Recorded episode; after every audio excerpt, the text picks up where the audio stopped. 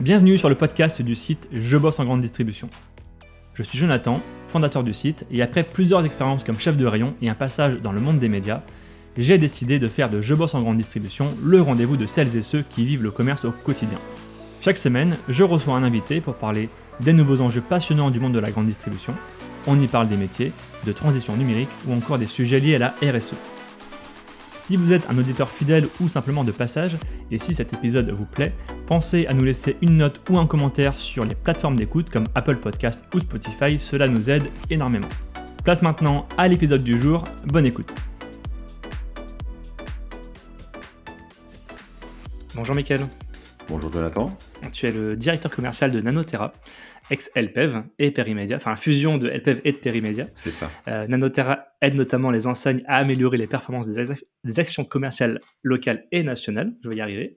Alors avant de rentrer dans le vif du sujet du prospectus papier, euh, est-ce que tu peux rapidement nous dire un peu plus sur toi et nous présenter également Nanoterra et, ce que vous faites concrètement pour les magasins? Ah, Merci de me solliciter sur ces domaines. J'affectionne beaucoup, pas seulement le, print, mais le, papier en général et puis les, forêts. Et mon parcours en quelques mots, écoute, avant de rejoindre Nanoterra il y a trois ans en tant que directeur commercial, en gros, j'ai fait la moitié de ma carrière dans l'industrie euh, forestière, papetière, hein, division papetière, et la moitié euh, dans un groupe européen d'impression industrielle. En ce qui concerne Nanoterra, euh, Nanoterra, c'est le résultat euh, du rapprochement de deux entreprises très connues, LPEV et Perimedia. Et Nanoterra est une agence de communication qui accompagne les enseignes à réseau dans les communications print et digitales. Et notre mission principale, c'est de diffuser les informations et les promotions des retailers pour générer du trafic en point de vente. L'idée, c'est vraiment de les embarquer vers cet arrêt du prospectus papier, vers la dématérialisation, la digitalisation de la communication locale. Alors nous, on propose des solutions digitales pour les accompagner dans ce changement, mais on est aussi un acteur important euh, du print. nos, clients, les enseignes, continuent à consommer du print, pas seulement sous forme de prospectus, mais aussi sous forme de catalogue marketing direct, et puis de PLV. On est un acteur important du marché de la PLV euh, en France, donc la théâtralisation des magasins.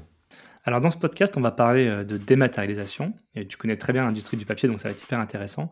Euh, on va parler du prospectus et de toutes les idées reçues autour de ce format.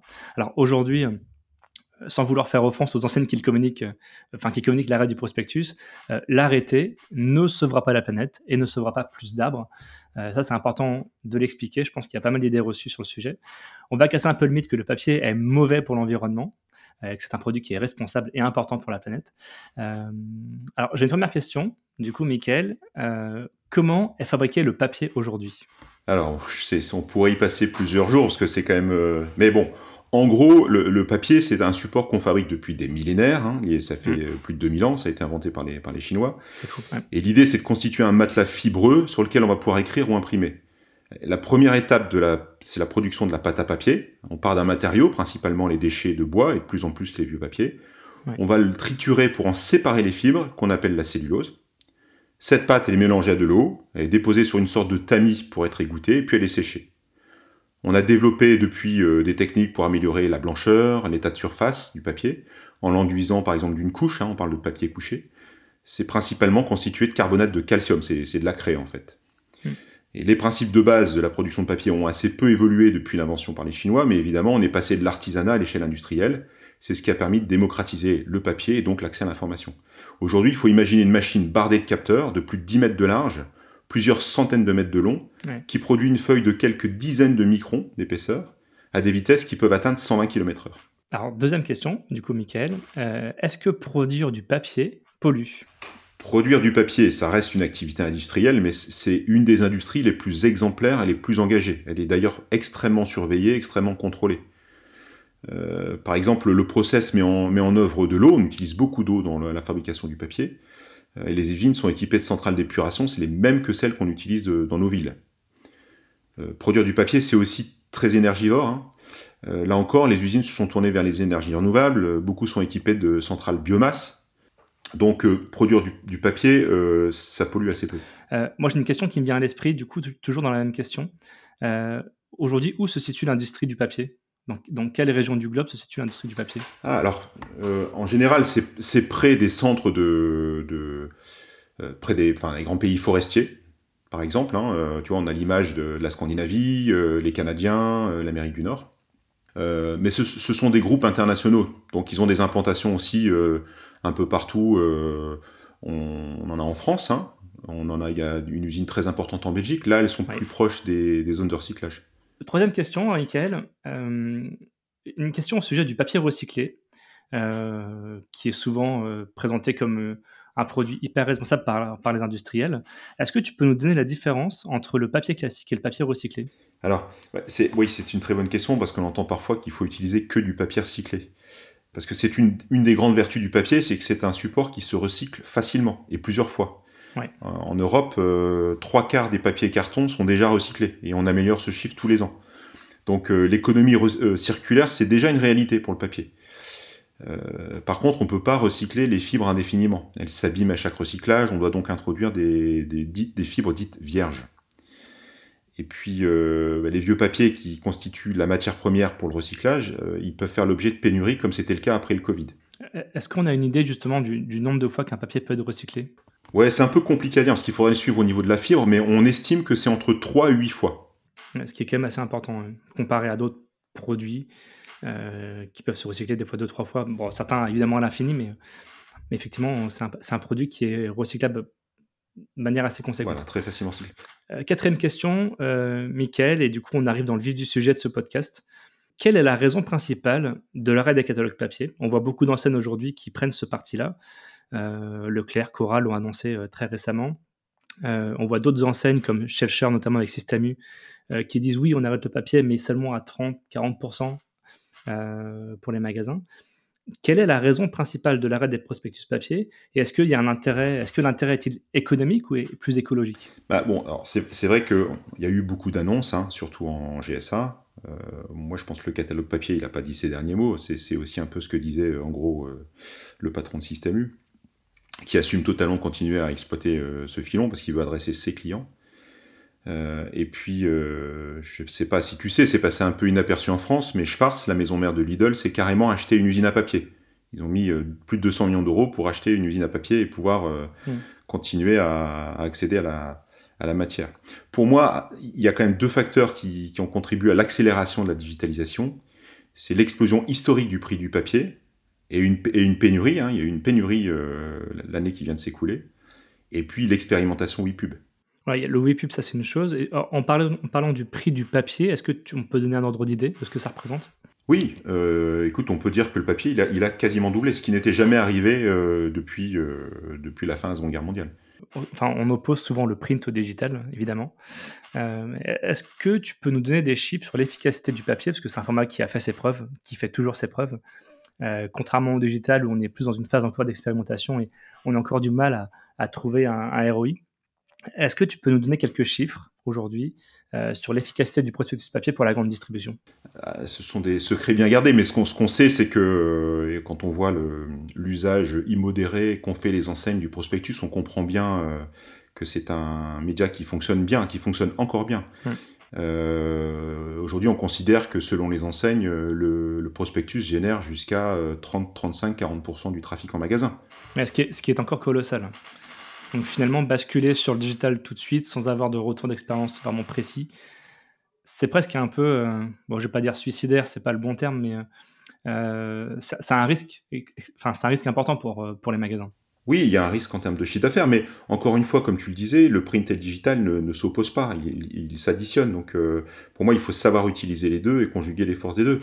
Mm. le digital, on, on, sait déjà qu'il a, on est, on est dans l'immédiateté, on a la, la réactivité, l'interactivité.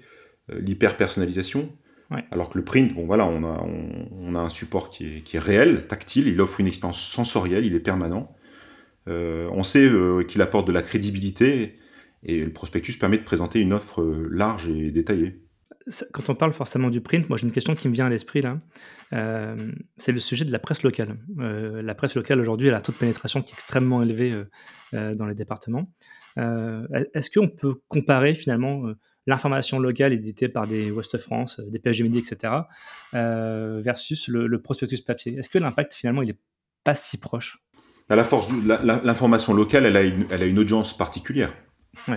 Euh, et d'ailleurs, la grande distribution euh, se sert hein, des, pages, des pages de la presse locale. Bien sûr. Maintenant, ce n'est pas du tout la même approche, c'est une approche complémentaire du prospectus.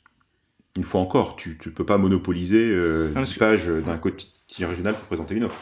ce, que, ce, que, je voulais mettre en exergue, c'est le taux de pénétration et l'efficacité déjà de l'information locale, avec une audience très particulière et très, très attentive, versus le prospectus papier qui finalement ressemble assez proche, enfin ressemble de près finalement à, à l'information locale des, des médias régionaux. Ouais, euh, autre question, Michael, euh, que je trouve intéressante, c'est qu'il y a des magasins qui parlent d'écologie euh, et qui disent sauver la planète en arrêtant le prospectus papier. Est-ce qu'on peut casser cette idée reçue et dire que non, on ne sauvera pas la planète en arrêtant le prospectus papier? Oui, je pense, je pense parce que bon, faut faire un petit peu attention à ce qu'on raconte. et c'est vrai que la filière bois, papier, imprimerie n'est pas, pas la meilleure communicante. Mais on ne coupe pas d'arbres pour faire du papier. On en fait d'abord, je te l'expliquais, du bois d'œuvre, des meubles, du bois de chauffage même et on valorise surtout les déchets en papier ou en panneaux de particules. Et tout ça se fait selon des règles très strictes, des systèmes de traçabilité qui ont été mis en place pour garantir l'origine des bois et aussi des papiers. Ce sont les fameux labels PEFC et FSC. Quand, on parle de, de, papier, on pense forcément à la déforestation. Euh, je crois que tu connais très bien le sujet. Est-ce que tu peux nous donner les causes aujourd'hui de la déforestation dans le monde? Alors moi, je pense à l'Amazonie, mais je sais qu'il y a d'autres régions du globe qui sont concernées. Ouais, alors tu oui, tu fais bien de poser la question. Donc, donc, du coup, je, je, le répète, euh, en Europe, en Amérique du Nord, euh, on est assez peu concerné. Nos forêts sont en bon état, elles sont même plutôt en croissance. Euh, mais c'est vrai qu'il faut, il faut aborder le sujet zone par zone. Je te conseille, il y a un, rapport très complet du VVF qui était sorti en 2020 sur toutes les, tous les fronts de déforestation. Et ce que, ce que je retiens, en gros, c'est que c'est le rôle de l'agriculture oui. et de l'activité minière. Si tu le prends zone par zone, tu parlais de l'Amérique du Sud ben, c'est principalement euh, l'agriculture, notamment le soja qui est destiné à l'élevage bovin. Si tu t'intéresses à l'Asie, on parle aussi d'agriculture, euh, notamment le palmier à huile ou les EVA qu'on plante pour récolter le latex.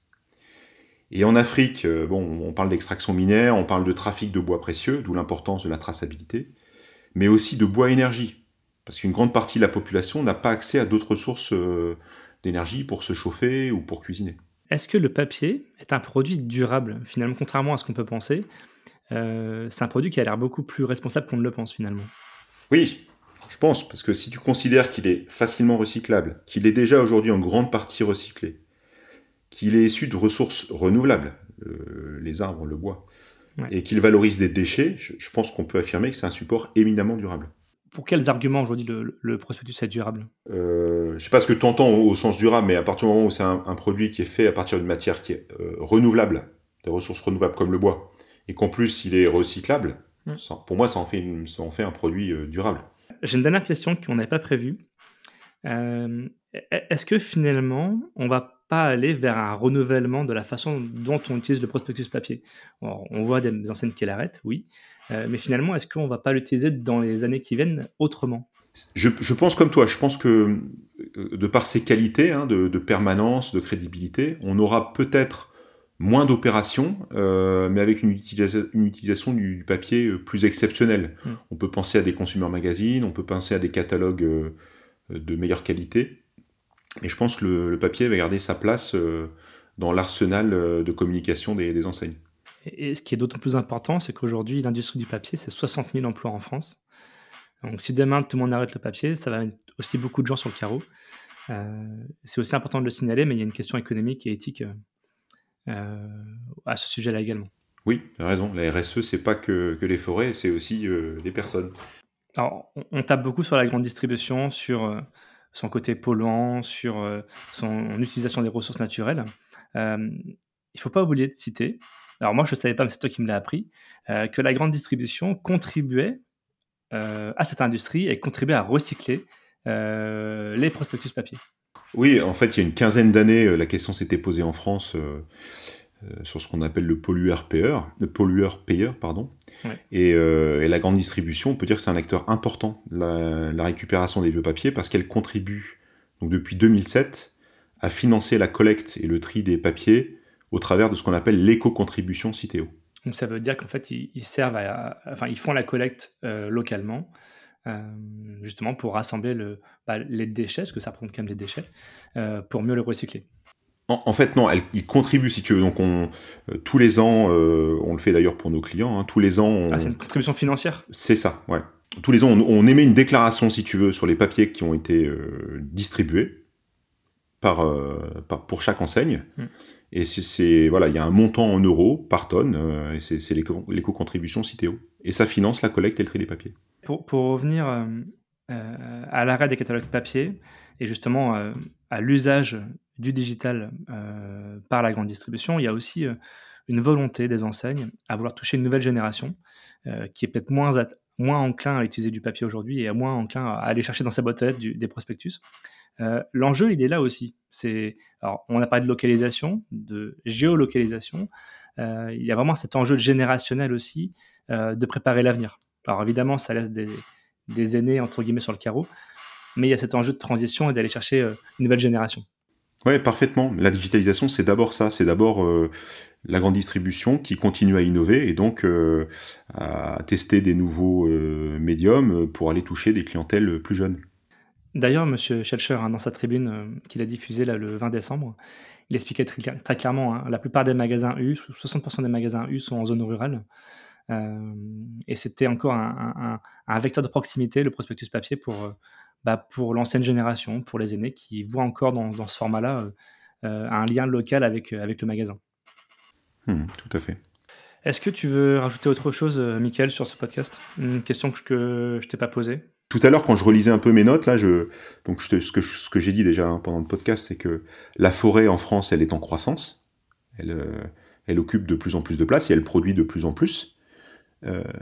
Et j'entendais euh, quelqu'un qui disait qu'on peut considérer que la forêt en France est sous-exploitée. Parce que si tu nous compares aux économies euh, scandinaves, par exemple, qui sont très dépendantes de l'activité forestière, euh, ils exploitent beaucoup plus leur forêt. ils en tirent beaucoup plus de bois. Ils fabriquent plus en bois, ils font plus de meubles, et donc ils séquestrent aussi plus de carbone. Et j'entendais qu'en France, pour atteindre nos objectifs de neutralité carbone, euh, il faudrait qu'on exploite un peu plus nos forêts. Toujours, bien sûr, dans le respect de la, gestion durable. Hein, mais... Et, pourquoi on ne fait pas plus alors? Ah bah, c'est une question de filière. Hein, euh, euh, c'est d'abord une question de filière et d'industrie. mais ça s'organise. Ça s'organise tout à fait. et on a des objectifs pour le faire. merci beaucoup, Mickaël, pour ces différents éclairages et toutes, toutes ces idées reçues qu'on a pu balayer. donc, je le rappelle, Mickaël, du coup, de chez Nanotera. Euh, merci beaucoup en tout cas pour ton intervention. Ben, merci à toi de m'avoir euh, permis de prendre la parole sur ces sujets. Merci à tous d'avoir écouté ce podcast jusqu'ici. Pour retrouver des informations sur notre invité et accéder à différentes ressources, cliquez sur la description pour en savoir plus. Ce podcast est produit par le média indépendant Je bosse en grande distribution. Chaque semaine, nous proposons un regard différent sur la vie des magasins, des enquêtes, des décryptages, des témoignages Retrouvez-nous sur notre site et rejoignez la première communauté des professionnels de la grande distribution. Sur Facebook, LinkedIn, Instagram, TikTok, vous êtes plus de 450 000 à nous suivre. Vraiment un grand merci pour votre fidélité. Et pour celles et ceux qui veulent aller plus loin, nous proposons toute une série de ressources et d'accompagnements à destination des commerces. Pour en savoir plus, cliquez dans le menu Agence ou ressources sur l'accueil de notre site. A bientôt